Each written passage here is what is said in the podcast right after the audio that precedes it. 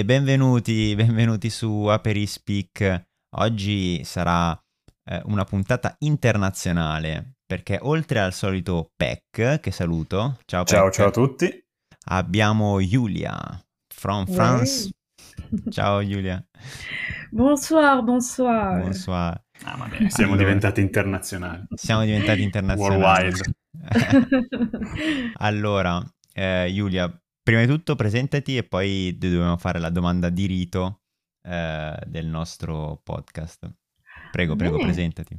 Allora, boh, mi chiamo Giulia Azanova, sono di base russa ma vivo in Francia, dunque normalmente la mia madrelingua è il francese russo, dunque eh, cioè, son- cioè, parlo bene italiano perché ho studiato tanto l'italiano e ho studiato un anno a Roma quando facevo la mia laurea eh, di storia dell'arte. E cosa potrei dire? Boh, adesso sono fuori circuito della storia dell'arte perché lavoro per Just Eat, che non è niente da vedere, ma comunque non smetto mai di vedere dei musei o esposizioni a Parigi, in Italia, un po' worldwide, quando posso. E sei qui per parlarci di? E oggi vi parlo di un tema di decapitazione. Eh, Aiuto. Aiuto. Aiuto. di una, una decapitazione proprio simbolica, ma che sono delle donne che l'hanno rappresentato, che sarebbe Giuditta Slaying Olof- Oloferno, Olo- Oloferno, non so Giuditta Oloferne, sì. Oloferne, sì. Esatto, Perché parliamo del femminismo nell'arte, giusto? esatto. Dunque la mia specialità normalmente è il diciannovesimo, però mi sono detta dai, questo tema mi interessa perché l'ho, l'ho studiato, ovviamente il Settecento l'ho studiato, ma non l'ho mai studiato dal punto di vista femminista, cioè di, di un pus- punto di vista femminile. Cioè, voi cosa avete in mente, ra- ragazzi? Allora, noi prima di tutto però dobbiamo farti la domanda, prima di partire con l'argomento dobbiamo farti la super domanda, cioè essendo noi qua ad Aperi Speak, cioè un aperitivo podcast, ti chiediamo che cosa prendi, perché potresti avere la, la gola secca e quindi poter voler bere qualcosa, no? Dunque devo bere qualcosa di immaginario? Sì, decidi Wow. tu cosa vuoi. come preferisci in realtà. Siamo qua for- fornitissimi, fornitissimi, Allora, io- un drink immaginario, sì. Io vorrei ovviamente un gin tonic con eh, delle fragoline dentro ehm, e, dei brillantini, perché sono una, una- una donna che ama i, i brillantini. Ok, E Bellissimo. voi? Quindi andiamo di gin tonic. Sì, io, io lo prendo anch'io con i brillantini, perché così mi... Ti cali proprio Sa- nella... sì, sarà un po' più sfavillante, d'accordo. Quindi dicevi di Giuditta e Oloferne. Quindi hai detto perché scegli proprio questo quadro come, eh, diciamo, simbolo per te eh, verso di noi, diciamo, come lezione per, eh, per il femminismo nell'arte? Perché già è un, ehm, dunque, un- è un tema religioso, dunque è il, il Old Testament, L'Antico Testamento, sì. sì. E dunque Giuditta che è, è una donna eroe, che è una rappresentazione di una donna che salva una città e salva il suo popolo nel collettivo ebraico. Dunque una, una donna che salva una città non ne abbiamo tanti esempi in mente, siamo d'accordo? Certo. È rappresentato in pittura e rappresentato da donne. Oggi non ne parliamo tanto. Giusto. Comunque la città era Betulia. Grazie, Siamo riusciti a risalire. grazie. E dunque io quando studiavo storia dell'arte, boh, Giuditta che decapita Oloferno, cioè noi ovviamente studiamo, studiamo il Caravaggio Certo. del Settecento. Che tra l'altro è anche già di suo, diciamo, eh, parlando un po' del lato artistico, un quadro molto, molto teatrale, nel senso che il Caravaggio è molto forte anche con le luci, le ombre, tutte queste cose che rende un po' la scena di per sé, diciamo, bella tosta. Esattamente, già per sé è una, è una scena molto in, te- in tensione, cioè non so se avete in mente, cioè eh, Oloferno non è neanche morto, guarda il suo... Oh, ho una parola bellissima da dire, ma ce l'ho in eh, francese. Vabbè, dilla in Beh, francese. dilla tanto. Le bourreau. Le bourreau è proprio la persona che ti toglie la vita. Ok. Ok. Ah, aspettate, devo proprio trovarlo perché è bellissimo. Non ci ho pensato. La boia è possibile? Il boia. Il boia, sì, sì. Il boia? Sì. Bellissimo. Cioè lui guarda il boia mentre lo decapita. Come? Lui guarda il boia, che sarebbe Giuditta, mentre lo decapita.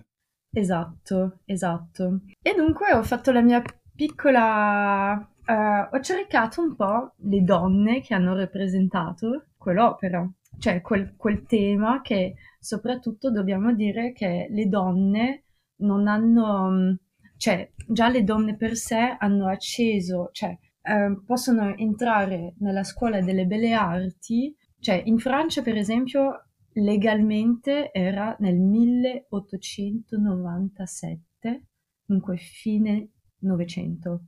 E prima era vietato. Non è che era vietato, cioè potevano entrarci, però non avevano le stesse, non avevano le stesse dispense artistiche come gli uomini. Per esempio, potevano solo dipingere fiori, cioè generi minori, noi diciamo, in Ok. storia dell'arte. Ok. Dunque, nature morte, eh, ritratti, cioè pittura di genere. Ok. Voi sapete che la pittura comunque fino al, sì, al Novecento più o meno era classificata per generi. E noi in Francia, ma anche in Italia, mi sa, eh, il primo, proprio il primo, il top one della pittura è la storia, è la pittura di storia. I famosi dipinti a cavallo, quelle cose... Ma solo storia in generale o anche storia sacra? Anche storia sacra. Ok. Mettiamo tutti e due, tutti e due Sullo stesso piano? Esatto. E dunque la decapitazione di, di, di Oloferna è una pittura di storia. Dunque, delle donne che fanno, che rappresentano questo quadro nel Settecento, per me sono femministe, cioè sono proprio prima dell'ora, no? In un certo senso. Perché è comunque, diciamo, protagonista di un, eh, di un quadro che tra l'altro è un, eh, un quadro considerato in un genere maggiore, diciamo. Esatto, esatto. Che oggi non lo studiamo così tanto ed è un peccato.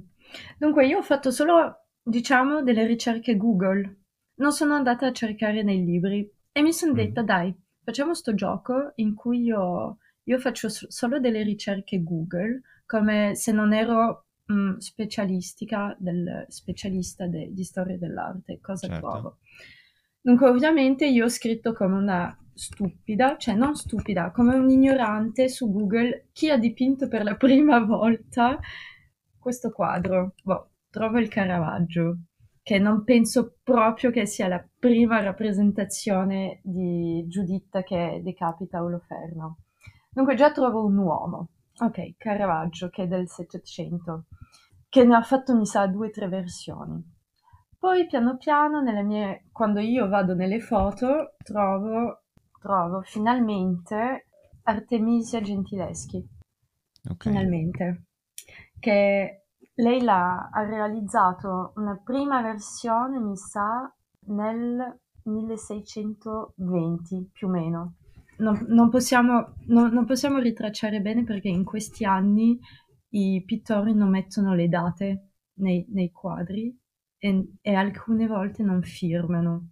Boh, Artemisia Gentileschi, che boh, è nata nel 1593 ed è morta nel 1654, è, è la figlia di Orazio Gentileschi. Non so se avete presente. Onestamente no. Va bene. Tu, Giacomo? No, no, no, non l'ho, No. non l'ho mai sentito, no. Ok. Ehm, boh, suo quadro è bellissimo, ragazzi. Cioè, se avete veramente l'occasione di fare un piccolo salto, salto ai musei di Capodimonte a Napoli, Ok. è una meraviglia. Ma ehm, soprattutto che ha realizzato questo quadro in un'attenzione molto più drammatica che il Caravaggio. Ha ristretto veramente la scena, cioè gua- adesso guardo un po' il quadro sotto, sotto di me per fare un- una piccola descrizione per quelli che ci ascolta che non hanno, devono assolutamente guardare il quadro. È molto interessante perché è molto più ristretto e mm, dunque abbiamo detto prima il boia, vero? Sì, il boia. Ok. Dunque, nel quadro Giuditta proprio ha una faccia che è molto tranquilla, sa quello che fa, sta tagliando la testa, c'è il sangue che, che proprio appare nel quadro sul, sul letto bianco e cade dal letto, ma di un modo, cioè, di un realismo eccellente. E lei come un chirurgo. Lei come un cur- chirurga, ma sì, è- ed è tranquillissimo, cioè proprio fa, cioè taglia la testa, ma come, cioè sa che tutto il paese è sulle spalle, cioè sa che sta per salvare il paese, La Cioè, città, sì. la città, e cioè che c'è tutto il suo popolo ne- nelle sue spalle e c'è la, c'è la, mm, la sua, mm, come si dice, la servante, La, la l'ancella, la serva, sì. la serva, che l'aiuta ne- in quell'azione. È proprio un'azione in tre, in cui tutte e due sono sopra di lui e la, la serva aiuta Giuditta tenendo Oloferna del, il più che può, proprio il più che può. È schiacciato, sì. Ehm, così lei può tagliare la sua testa. Ma Oloferna è ancora vivo e sta guardando il cielo, ma al contrario. Dunque è proprio un'azione molto, molto simbolica, soprattutto quando è una donna che fa un- un'azione così. Tra l'altro in questo quadro le due donne proprio sovrastano eh, Oloferne, mentre in quello del Caravaggio eh, la serva è di fianco a lei che osserva la scena, ma è Mm, molto Esatto. meno eh, d'impatto, diciamo, l'azione. mm, mm, mm. Dunque possiamo parlare un po' di, boh, storicamente, che non, non so quanto sono, cioè, veramente vere le storie, ma dicono che eh, la pittrice Artemisia, Artemisia Sì?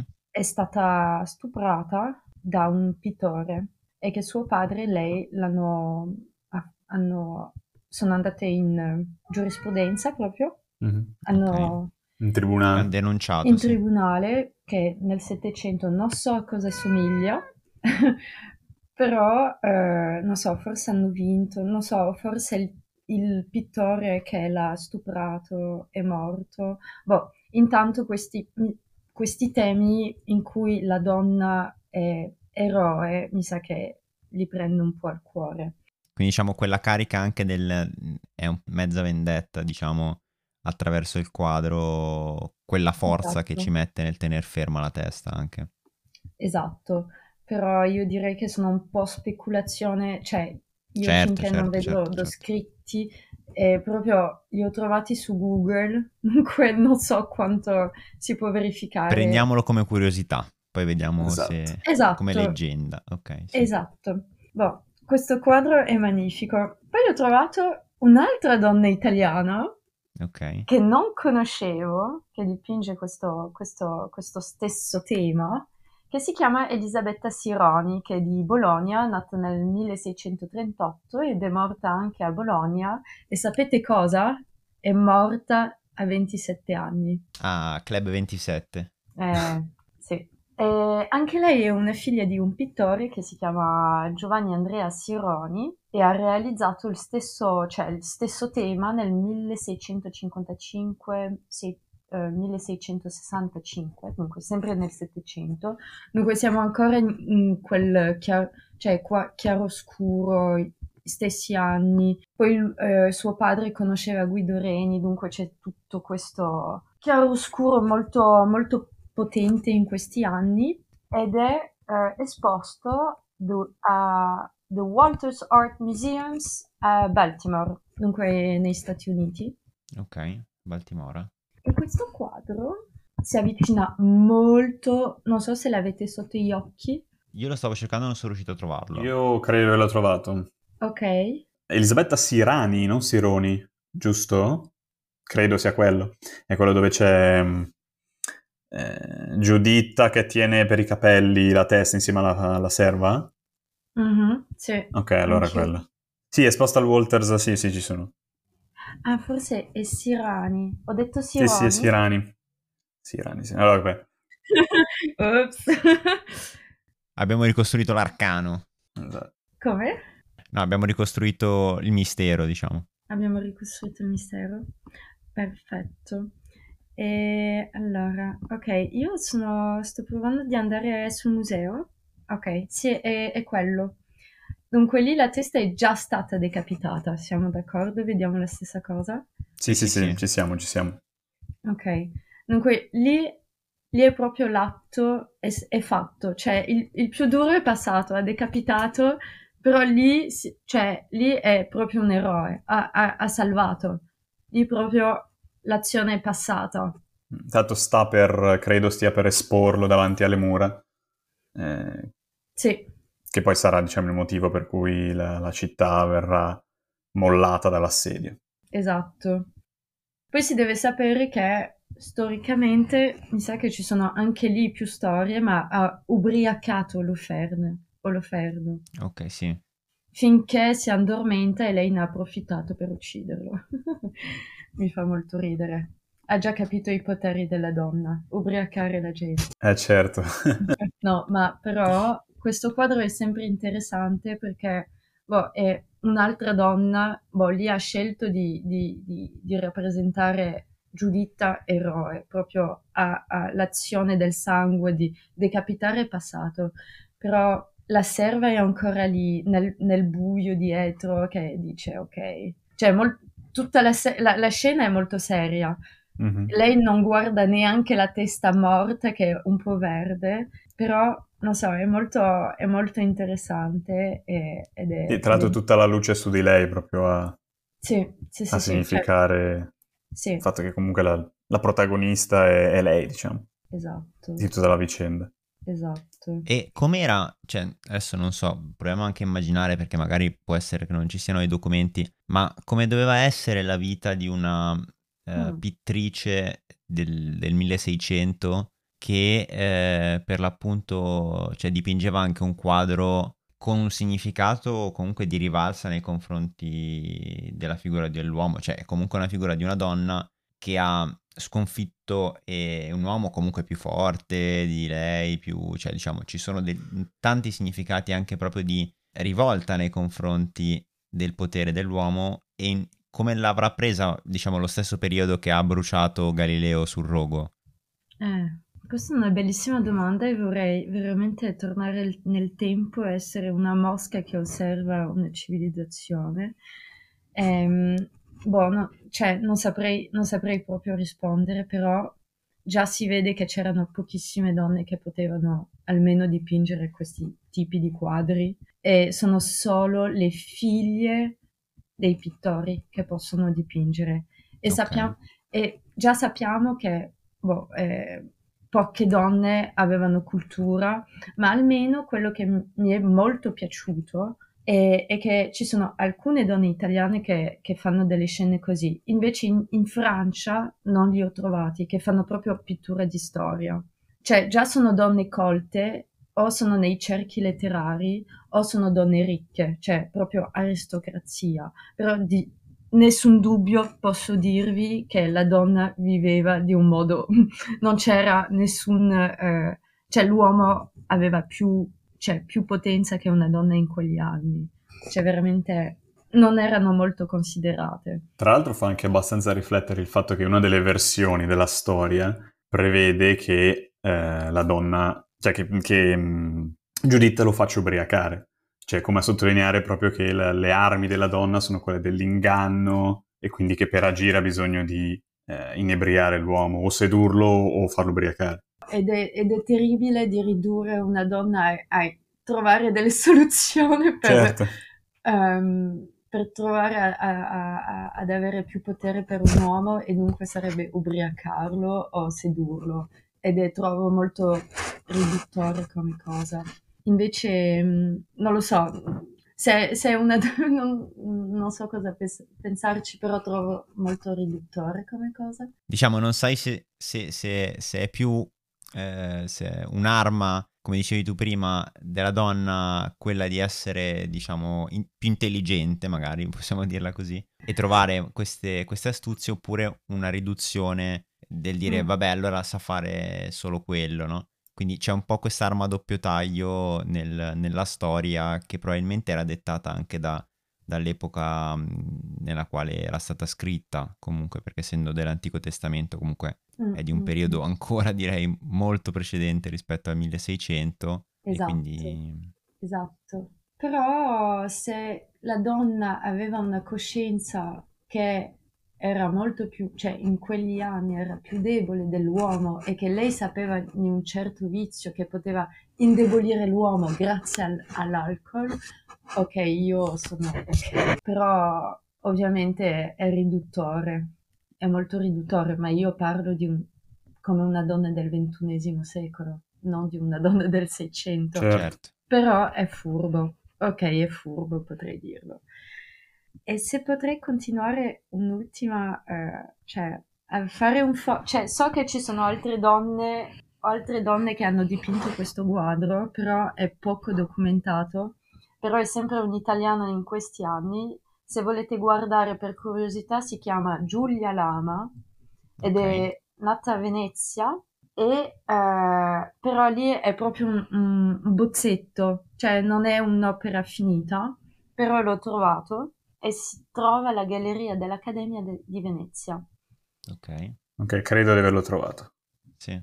Sì, però è un bozzetto, non è finito. Però io volevo venire a un'opera che, eh, ed è un uomo che l'ha fatto, e non è più un pi- una pittura, è un, una scultura, perché mi sono detta, qualcuno l'ha rappresentato questo, quest'opera in scultura, però eh, non ho trovato nessuna donna, però ho trovato una rappresentazione di Donatello che è fantastica perché lì proprio si sente proprio l'eroismo dentro Giuditta che è bellissima. Se l'avete sotto gli occhi sì, sarebbe bello. Sì, con la spada alzata sopra la testa. Esatto, la spada alzata, Oloferni proprio in ginocchia, morto, lei con, non so se si vede proprio la, sua, la, la gamba di Giuditta che proprio ha questa dominanza sì, su sì, proprio sopra. Trovo questa, non l'ho mai vista, non l'ho mai vista, cioè l'ho proprio trovata st- stasera, la trovo, cioè proprio wow. Ed è un uomo che rappresenta una donna eroica in quel modo mai visto, mai visto. Non so cosa ne pensate voi ragazzi, però wow. Allora, io trovo che sia, che sia una, una bella rappresentazione, però ti faccio una domanda. Vai.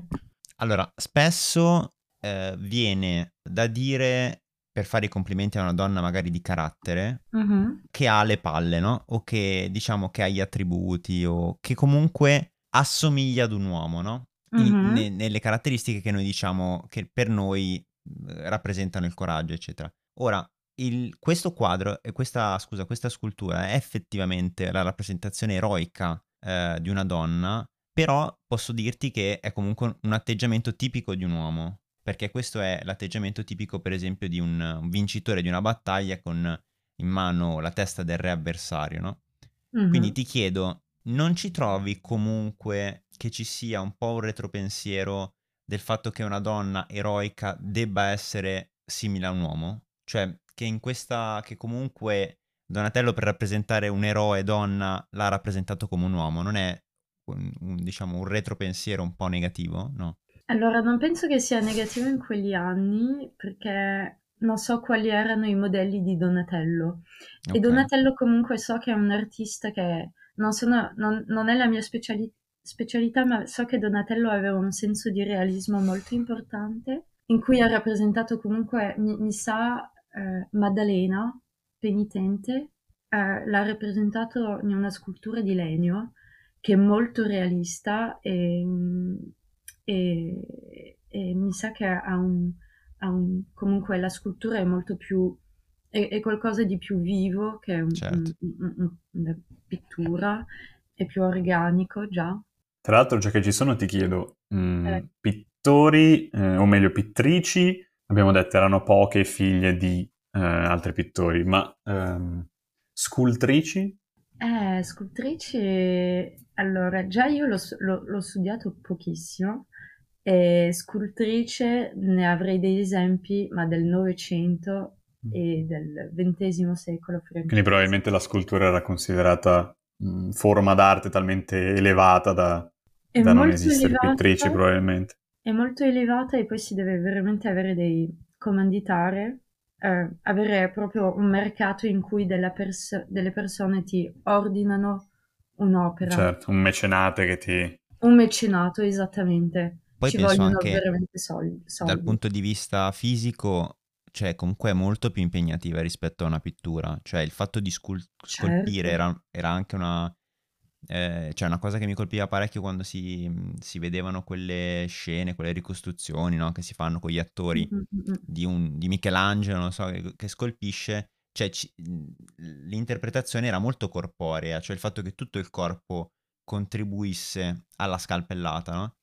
Quindi anche quello poteva essere un fattore del fatto che comunque una donna, se non ben allenata dal punto di vista fisico, delle braccia magari, eccetera, era anche difficile poi portare avanti una, una carriera di scultrice, diciamo. Non lo so, eh, là, cioè, Sì, sto cercando penso di... di sì. E poi eh, vorrei parlare, solo, cioè, proprio c'è un'altra cosa che si deve pre- prendere in considerazione. Le donne avevano dei vestiti molto lunghi, Certo. dunque non era neanche pratico di fare della scultura. No. Ho proprio letto un articolo in cui, cioè, l'abolizione di un vestito, proprio il vestito, intendo, non so quan- quanti vestiti avevano, cioè, ci sono studi di- della moda del- dell'Ottocento, Novecento, anche del Settecento, ma avevano dei vestiti molto impegnativi le donne e dunque non era neanche pratico, avendo tutti queste spess- spessore di, di vestiti, di, di dipingere. Allora immaginati di eh, proprio impegnarti in una scultura. non avevano jeans nel Settecento. Certo. E- ed è anche quello che si deve considerare. E anche ehm, il formato. Le donne eh, fino, cioè, proprio fino al 800 comunque sono, sono- hanno sempre eh, dipinto, o almeno nella pittura, hanno sempre dipinto formati piccoli, pratici e sempre generi, generi minori. Dunque, scultura proprio è un altro, un altro dilemma, penso. Almeno io non l'ho mai studiato. Cioè, proprio di un modo formale, nella storia dell'arte non studi mai proprio un, un topic donna. Cioè, diciamo, non esiste il corso specialistico arte femminile. Adesso sì, molto di Ok. più, perché già eh, il femminismo, dico europeo, che proprio emerge nel- nella fi- cioè, inizio anni 70, e già per pensare, io volevo chiedervi una domanda, cioè proprio chiedervi qualcosa, Sì. il diritto di voto in Mm. Italia, quando è instaurato per le donne, se lo sapete? Se non sbaglio, non vorrei dire una stupidaggine, ma ehm, nella scelta tra Repubblica e Monarchia, giusto? Mi sembra che sia il primo, il primo voto. Eh, anche secondo me. Allora, diritto di voto alle donne. Quindi, facciamo le ricerche così. Sì, esattamente. No, vedete. Nel 1945 e poi nel 1946 Da venne sei, il primo voto certo. su scala nazionale. Bravo Peck. Punto per Bravo. Peck. Grazie, grazie. Punto per Peck. In Francia è nel 2 giugno, no, no, questo è in Italia. In Francia è il 21 aprile 1944. Eh, siamo Ah. lì. Ok. Siamo lì. Però gli uomini in Francia possono votare già nel 1848. Ok. In effetti, In effetti c'è, ci sono- c'è un mondo. È quasi un secolo di, di distanza. Esatto, invece in Italia sia gli, gli uomini e le donne possono votare allo stesso momento. Esatto, non mi sono sbagliata. Scusami, non ho capito la... Anche gli, anche gli uomini allo stesso momento che le, che le donne possono votare allo stesso momento, giusto? tu dici dal punto di vista, cioè che votano nelle stesse Nello stesso elezioni. periodo storico, tu dici? Sì, sì, sì, sì. No, credo che... Gli uomini mi mm, sembra Gli uomini che il- penso che potessero votare già dal, dal periodo di 1900 unificazione. mi- allora, se, no- no, se non ricordo male, il, il voto, diciamo, non censitario eh, lo, lo mette mm, mi viene Gentiloni ma non è Gentiloni, nel 1912 il... Giolitti forse? Giolitti, scusami, sì, non so perché mi veniva Gentiloni, eh, l'aveva istituito Giolitti. Mm-hmm. Sì, però comunque diciamo che mm, prima era per il censo ma, ma comunque votavano gli uomini. Sì, mm. sì, sì, sì, sì, sì. Sì, io dicevo il suffragio universale. Sì, sì, suffragio universale, sì. Mm-hmm. Vabbè, pa- l'Italia è un paese più giovane che, che la Francia. Sì, sì. Decisamente, sì. Decisamente. Ma um, il mio punto era che comunque il femminismo, sì, cioè comunque un impatto europeo e arriva comunque nei, nei, nei, negli anni 70 okay. in modo globale. E, um, e proprio il gender studies, studies è, um, è qualcosa che cioè, inseriamo molto in, in, in, tutti studi, penso, sociali in cui includiamo anche la donna e tro- proviamo a fare un discorso molto più inclusivo. Però comunque ancora in questi anni abbiamo la generazione un po' prima che ci insegna all'università e non abbiamo, non abbiamo ancora un discorso abbastanza femminile. Ho capito. Quindi tu dici, nonostante ci sia stato, diciamo, l'apertura poi a metà del Novecento, la rivoluzione mm-hmm. culturale tra gli anni 60 e gli anni 70, comunque la generazione che adesso fa il professore, tendenzialmente, diciamo, nelle università, eccetera, è di una generazione precedente. E tra l'altro io aggiungo io, in Italia, soprattutto maschi, non so com'è la situazione poi in, cioè diciamo a livelli alti di professori con dei corsi importanti, eccetera si tende un po' al maschile e quindi diciamo poco portati, poco inclini al valorizzare magari la specificità esatto. dell'arte femminile. Ok. Esatto. D'accordo. Non so voi, vostra sì. esperienza propria, a, almeno al liceo, perché so che voi studiate storia dell'arte in, al liceo, sì. ma anche in letteratura, ma anche altri campi, altri campi anche in matematica, bla bla bla, in cui donne hanno fatto storia e hanno creato, inventato o, hanno, o non so, cioè non ripetiamo mai tipo la prima donna che va in, nel, nel, nel, spazio, quella che, in, non so, avete, avete in mente in queste, queste, questi nomi o dati o... Cioè io non... Io no.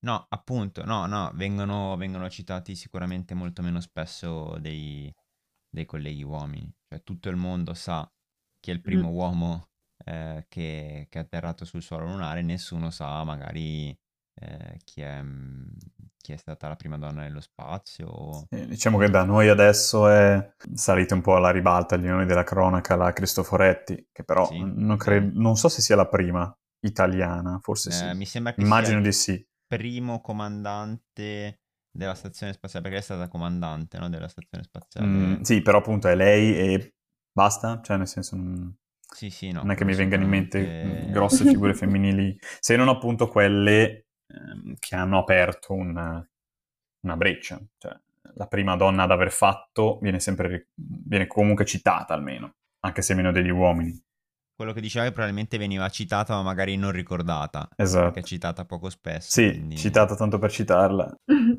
Vero. D'accordo. Allora direi che è stata una chiacchierata molto interessante e piccante. Le domande questa volta, perché noi, sai Giulia, noi alla fine della, delle puntate di solito c'è la, il jingle di Peck e la mia domanda a tutti e tre, no?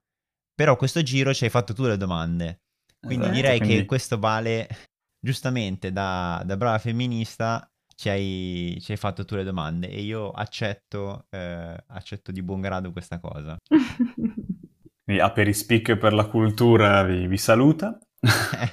Questa era la puntata, sì. Tra l'altro avremo un, un, dittico sull'arte perché poi anche la prossima, se tutto va bene, dovrebbe essere sull'arte. Dovremmo accompagnarla con la musica di, di Super Quark, secondo me. Eh, no, non sfidarmi, perché... No, peccato che ci dovrei pagare i diritti su quella musica lì, quindi non, so, non penso. Va bene. Allora, ti ringraziamo molto, Giulia, per essere stata ospite da noi. Grazie a voi della, e... della vostra pazienza con mio, la mia lingua. Non so. No, figurati, anzi. Parli molto meglio di Peck, quindi... Beh, esatto, esatto, esatto. Okay. Okay. No, però parli, parli veramente bene italiano. Scherziamo. No, Va bene, grazie ragazzi. mille. Grazie mille. Grazie mille, Peck. Grazie a voi Alla prossima decapitazio- decapitazione. Ciao. e alla Ciao prossima. Ciao, alla prossima. Ciao.